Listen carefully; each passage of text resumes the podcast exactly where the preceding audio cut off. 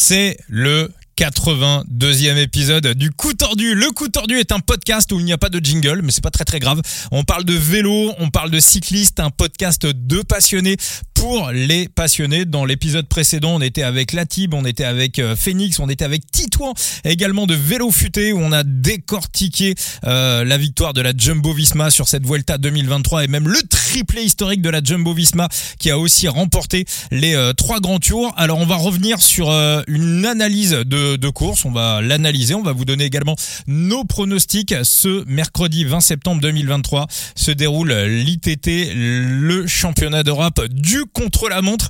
Alors c'est pas la plus la course la plus euh, on va dire clinquante de la saison, mais par contre pour l'analyser, bah, j'ai j'ai la dream team du coup tordu en pleine forme. Monsieur Thibaut alias Latib, comment tu vas mon Thibaut? Eh ben ça va très bien et toi? Eh bon, pff, tout, tout, tout, tout, tout va très très bien quand on est dans le coup tordu. Et il y a aussi euh, Enzo alias Phoenix. Alors Enzo euh, qui nous disait juste avant de démarrer le podcast, qui nous disait oh là là, ça a l'air pourri comme championnat d'Europe, parcours dégueulasse. Enzo, c'est pas ça la vérité. Non, mais c'est peut-être le contre-la-montre que j'ai mis le moins de temps à analyser. La vérité, c'est parce que t'as vu le forfait de Pipo Gana, c'est tout. Ah, non, justement, avec le fait qu'il n'y ait pas Ghana ni Evenpool, ça ouvre normalement hein, de- de- des places sur le podium. Mais en termes de parcours, on est, on va dire, que c'était pas le plus compliqué à analyser. On est sur un parcours de, pur spécialiste, mais on, on va en parler euh, un peu plus euh, juste après. Yes, euh, juste avant, hyper important, jouer avec Exec comporte des risques. Je le dis, je le redirai, on n'est pas tipster, on ne vend absolument rien. On est juste là pour vous aider, vous aider à analyser les courses et vous n'êtes pas obligé de mettre de l'argent. Vous pouvez aussi faire euh, du, euh, du fantasy. Il y a plein de jeux qui existent, c'est totalement gratos. On peut aussi s'amuser sans mettre d'argent. Euh, voilà, on incite personne à faire des paris sportifs. On n'est à rien ni personne pour euh, pour ça et ceux qui le font, moi je le fais. Voilà, donc euh, jouez en management de bankroll et soyez ultra méga prudent. On vous incitera jamais à faire des dingueries. Euh, Thibaut, euh, le parcours de ce contre-la-montre, est-ce que tu peux nous en parler? Eh ben c'est un co- parcours de pur rouleur. On a un départ. euh, il y, a, très peu de virages déjà euh, et on aura un- une première partie de circuit. allez, c'est quoi C'est les c'est les 22 premiers, si je me trompe pas, Enzo me corrigera, qui seront abordés de manière défavorable au niveau du vent. Euh, Puis le reste du circuit, euh, globalement, euh, jusqu'à la dernière des dernières lignes droites, euh, et ben ce sera soit vent de dos, soit vent de côté. donc bon, c'est et la dernière ligne droite fait à peine un kilomètre, donc majoritairement vent favorable, donc un, un chrono de brut. Enzo, tu l'as regardé un petit peu? Moi, j'ai vent défavorable sur une sur euh, sur la moitié. J'ai un vent sud-sud-ouest, euh, ce qui veut dire jusque jusqu'au virage à 180 degrés euh, qui arrive euh, après 16 bornes. Ouais. Les on va dire les 12 derniers kilomètres sont sont vent côté à trois à léger trois quarts d'eau. Mais de toute façon, on, on est vraiment sur un parcours qui est absolument pas technique, un parcours plat. Donc ça change pas du tout l'analyse finale de Thibaut qui est que parcours t'as téléchargé ton GPX où?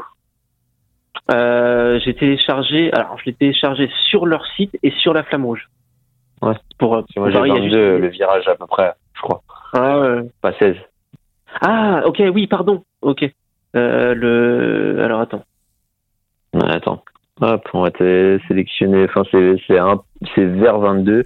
Euh, c'est le virage tout en bas, euh, tout en bas, tout au tout au sud.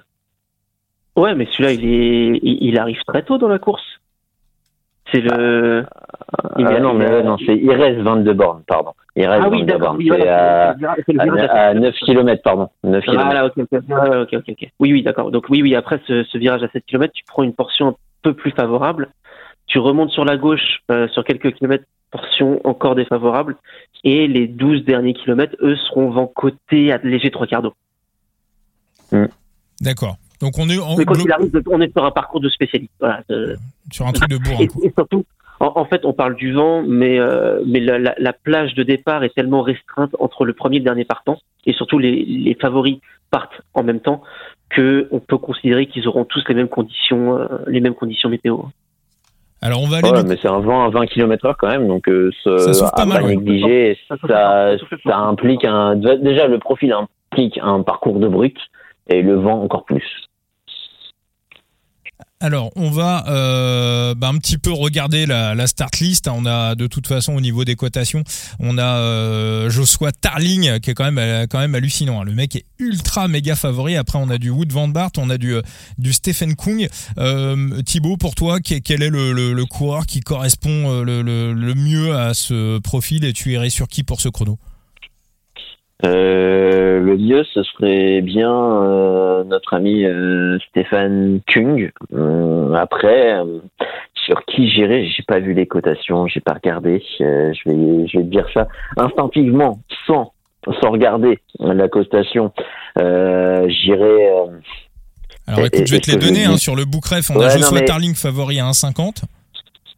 Ouais, bah je vais aller sur Kung alors. Je vais aller sur Kung, je vais éliminer euh, Wood Van Aert qui a été annoncé malade. Oui, bon, certes, ça va mieux, mais euh, bon, sur le chrono, euh, ce sera peut-être plus une mise en jambe qu'une réussite pour Wood Van Aert. je l'attends plus sur l'épreuve route, donc plutôt plutôt Kung, parce qu'au vu de la cotation de, du puceau, même si c'est mon favori, j'irai pas dessus. Et on a Stephen Kung à troisième favori à 4,50 et après on a du Bisseger à 9 et ensuite ça descend à Lille. non, non, c'est Stephen King, moi, pour moi, ça, ça me paraît être euh, le, le mieux en termes de, de, potentiel et, de, et surtout de cotation. Enzo, de ton côté? Bon, tu sais que je, je parie pas, donc euh, au niveau des cotes, euh, je m'en fous un peu. non, moi, mon favori pour demain, et j'ai l'impression que je suis pas le seul, c'est Tarling. Sa, sa, prestation sur les, les championnats du monde est clairement dans la veine de ce qu'il a montré cette année. Euh, et, sur les championnats du monde, on va dire qu'il s'écroule. Alors c'est un très grand mot, hein, très très grand mot sur la fin, mais sur les sur les 30-35 premiers kilomètres, il est qu'à 25 secondes de Evenpool et, et à, une, douzaine de secondes de, de Ghana. C'est énorme. Enfin, et là, on a un contrôle à montre de moins de 30 km, euh, tout plat, avec des conditions qui seront à peu près égales à ce qu'on a vu à Glasgow. Euh, avec un Van Aert cette année qui, j'ai l'impression, les contre-la-montre, c'est clairement pas sa priorité. Un Kung qui, de toute façon, euh, les trois quarts du temps, tombe toujours sur le mec qui sort la perche de sa vie et qui l'empêche d'être champion, peu importe euh, champion du monde ou champion d'Europe. Euh, pour moi, Tarling, c'est le grand favori, et à moins qu'il commence à être un peu essoufflé de sa saison, parce qu'on va pas oublier que c'est sa première saison pro à 19 ans et que ça peut commencer à peser dans les jambes. Pour moi, c'est l'homme à battre demain. Hein. Est-ce que. Est le choix. Euh, excuse-moi, euh, Vincent. Je sais que t'es pas adepte de, de cotation et ni même de Paris. Là, euh, honnêtement, je, on, force un peu le trait, Enzo. Mais t'as le choix entre un Starling à 1,50. Si tu dois mettre des sous, 1 euro, même comme ça, là, à balancer, entre mettre Starling à 1,50 ou Stéphane Kung à 4,50, qu'est-ce que tu choisis? Mais le, problème, c'est que je n'ai, même quand je mettais un peu d'argent, je n'ai jamais été un bon parieur. C'est-à-dire que si je vois un mec gagner, je vais le mettre, enfin, je vais, je vais mettre de l'argent sur lui. Moi, je vois, je vois Tarling écraser la concurrence, et dans mon esprit, ce serait perdre de l'argent que de mettre même juste un euro sur Kung.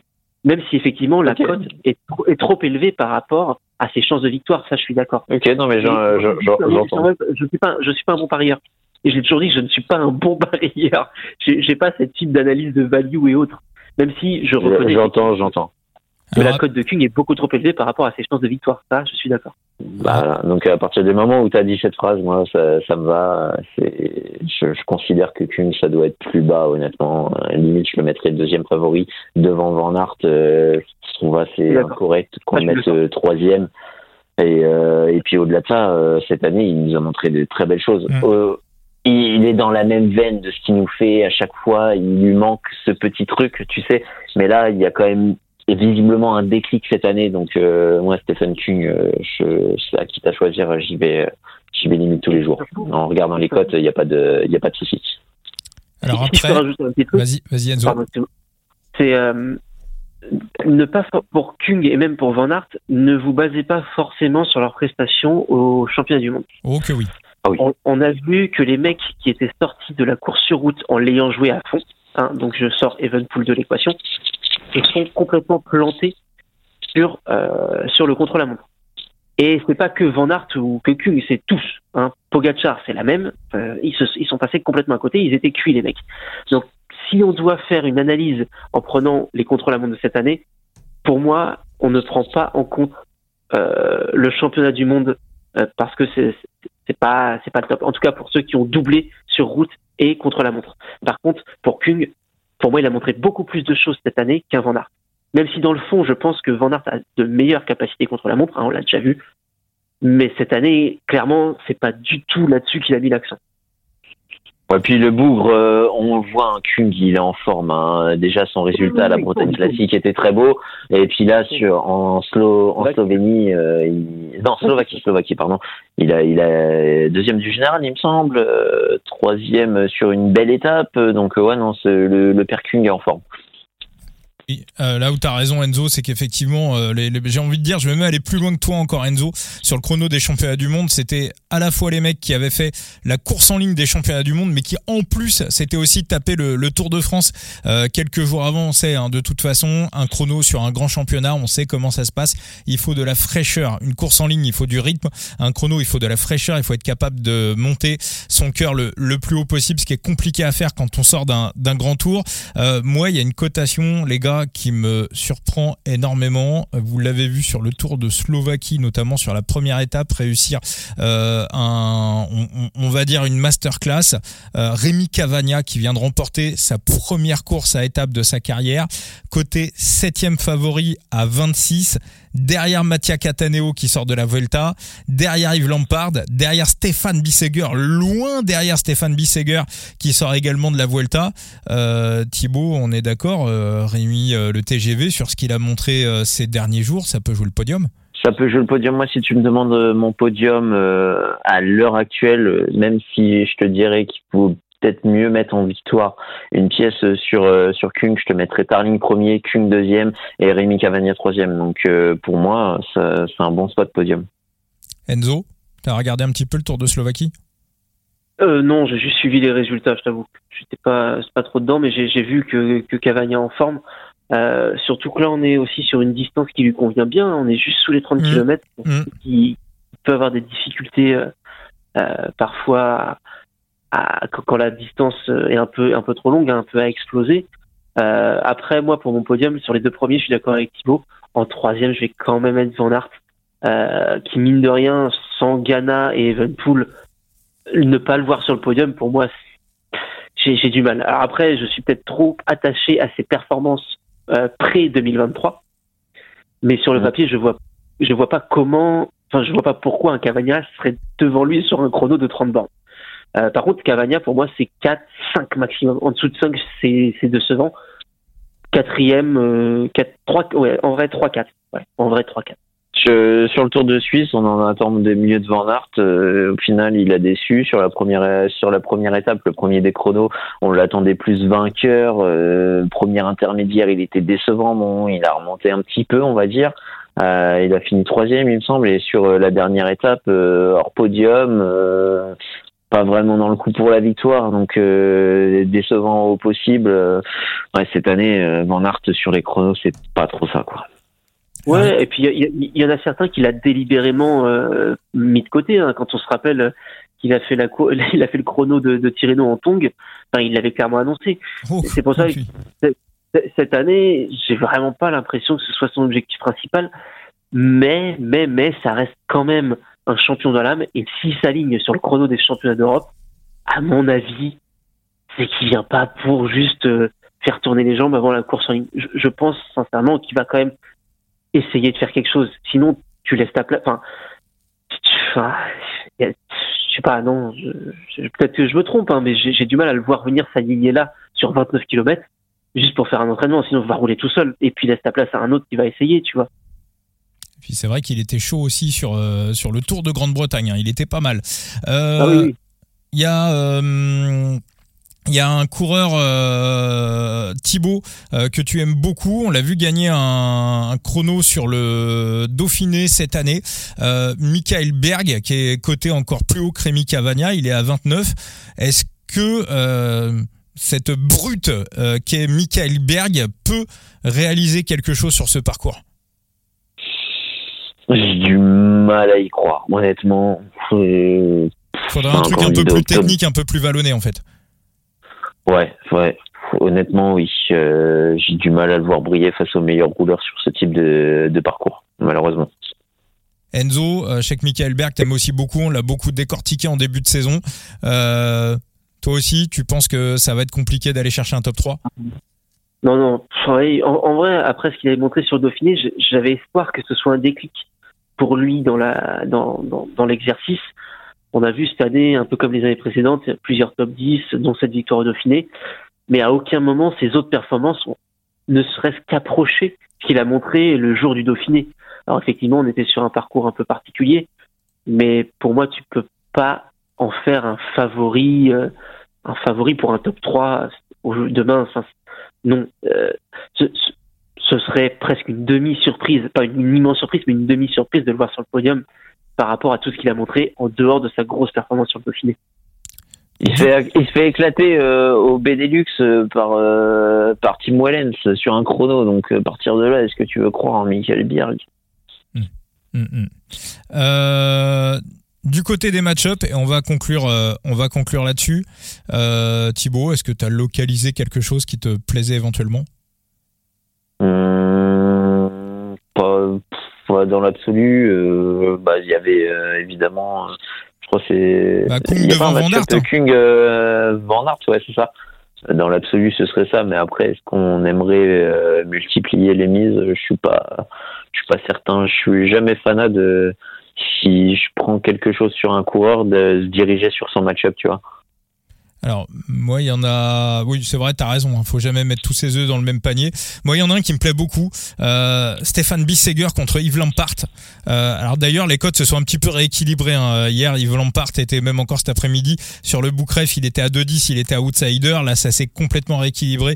Euh, c'est even. Euh, moi, je pense que quand on sort d'un grand tour, et c'est pas pour rien que Pipo Gana, qui était sur la, play la préliste hein, pour pour l'Italie, euh, qui a, qui, a, déclaré forfait ces dernières heures.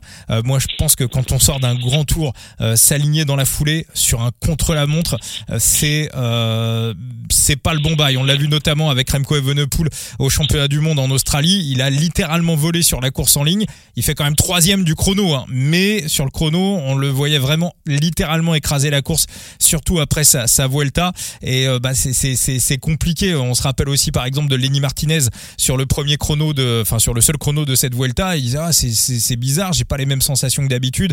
J'arrive pas à faire monter mon cœur. Et derrière, bah, Jackie Durand, il expliquait bah oui, il apprend, il voit ce que c'est que d'enchaîner les jours de course les uns après les autres. Et puis bah forcément, on a moins de fraîcheur et on a du mal à envoyer le cœur dans la boîte à gants. Donc pour moi, euh, en principe, au niveau de la fraîcheur, Yves Lampart, qui j'ai regardé ses dernières courses, hein, il a pas, il a fait 70e du Super 8. Je crois qu'il a pas, il s'est pas non plus mis des caisses. Donc Lampart devant Bisseger, c'est euh, moi quelque chose qui m'intéresse. Alors par contre, il va pas falloir que Lampart fasse passe favori, sinon je vais pas y aller. Et pour ceux qui peuvent éventuellement jouer euh, des, euh, des top 6 ou des top 10, euh, bah, top 6 peut-être un peu juste, mais top 10, moi il y a un coureur que j'adore de la Léopard, il s'appelle Miguel Heidemann, il est vice-champion d'Allemagne du contre-la-montre, il, il était à la BNB l'année dernière, il a mis des mois et des mois avant de retrouver une équipe, il a, il a signé chez Léopard à la fin du mois de mars, j'avais vu sur le Tour de Bretagne, c'est une espèce de brute, mais, mais pour moi le, le, parcours est totalement taillé pour lui, derrière il a refait vice-champion d'Allemagne du, du contre-la-montre, donc voilà, moi je peux pas jouer de top 10, j'ai cette opportunité-là, mais euh, Deman, voilà, avoir, avoir les cotes évidemment, mais je pense que c'est un mec qui pourrait euh, se, se, rapprocher euh, des, des meilleurs. Euh, je suis pas sûr au vu du nombre dans la start list qui est de top 10 d'ouvert. Hein. Ouais, c'est vrai qu'en même temps, on va avoir une vingtaine de coureurs sur le, sur le départ. Bah, écoute, il est proposé en heads-up contre Ryan Mullen. Il est outsider à 2. le seul truc, c'est que j'ai du mal à évaluer le, le, niveau de Ryan Mullen. Là, je t'avoue que... Mm. Il me semble que Ryan Mullen a déjà sorti des beaux chronos. Ouais, bah, il... pas dégueu. Hein. Euh, ouais, pas dégueu. Il fait un bon travail dans le train. Bon, maintenant, c'est c'est pas c'est pas lui qui s'aborde le travail. Ouais, non, ouais, j'ai du mal. Hein. Ouais. Et après, Ryan Mullen, Ryan a plus de chances de taper le top 10 que, que Heidemann, je pense quand même. Hein. Donc, euh, Après, même si, même si Mullen euh, était, était meilleur en chrono, il y a encore, euh, il y a encore 3, 4 ans, tu vois, on va dire que j'ai pas souvenir qu'il ait fait de, grosses prestations post 2020, mais avant, euh, il avait quand même, il avait quand même plusieurs top 10 à son actif sur des, sur, sur des chronos, euh, sur des chronos World Tour. Hein. Mmh, oui, oui, si je regarde son, son, son, résumé, euh, à 2016, cinquième des championnats du monde de chrono, 2018, vainqueur du chrono de la Volta à San Juan, 2019, quatrième de la, du chrono de la Volta à Algarve, Après, après 2019, ça disparaît un petit peu, j'ai l'impression, en dehors de ces championnats nationaux, euh, bien évidemment. moi, je, je, pense que Mulen, ça a bien plus de hors maladie ou autre, ça a bien plus de chances de finir devant Edelman. Bon, ben, on suivra tout ça. Euh, juste rapidement, ouais, sur les, sur les match-ups, on rappelle, hein, la Joshua Tarling est proposé à 1,50 pour la victoire, euh, et on voit qu'en match-up, il est proposé à 1,40 contre Wood Van Aert. Moi, j'ai envie de dire, vu la différence de cote, vaut mieux. Euh, il me semble que le match-up contre Van Aert, 1,40 c'est petit, hein, mais c'est peut-être un petit peu plus valu que la victoire à 1,50 et il y a plus de chances de le passer. Voilà, ça, ça permet d'éventuellement éliminer euh, l'équation, la surprise de Stéphane Kung ou une autre surprise qui arriverait de, qui arriverait de l'arrière. Bon, de toute façon, si Van Aert euh, gagne le chrono, c'est de toute manière perdu dans les dans les deux cas de figure. Bah, merci à tous les deux pour ce coup tordu. Merci à toi. Et puis, euh, bah, je rappelle hein, à tout le monde, hein, euh, à tous les auditeurs du podcast, vous pouvez retrouver la Tib et Phoenix sur euh, sur Twitter. Profitez-en. X Twitter est encore gratuit. voilà, donc n'hésitez pas à aller vous abonner. La Tib et analyste Phoenix. Merci à tous les deux. Merci, à, toi. Puis merci à tous. Allez, ciao, ciao. Ciao les amis.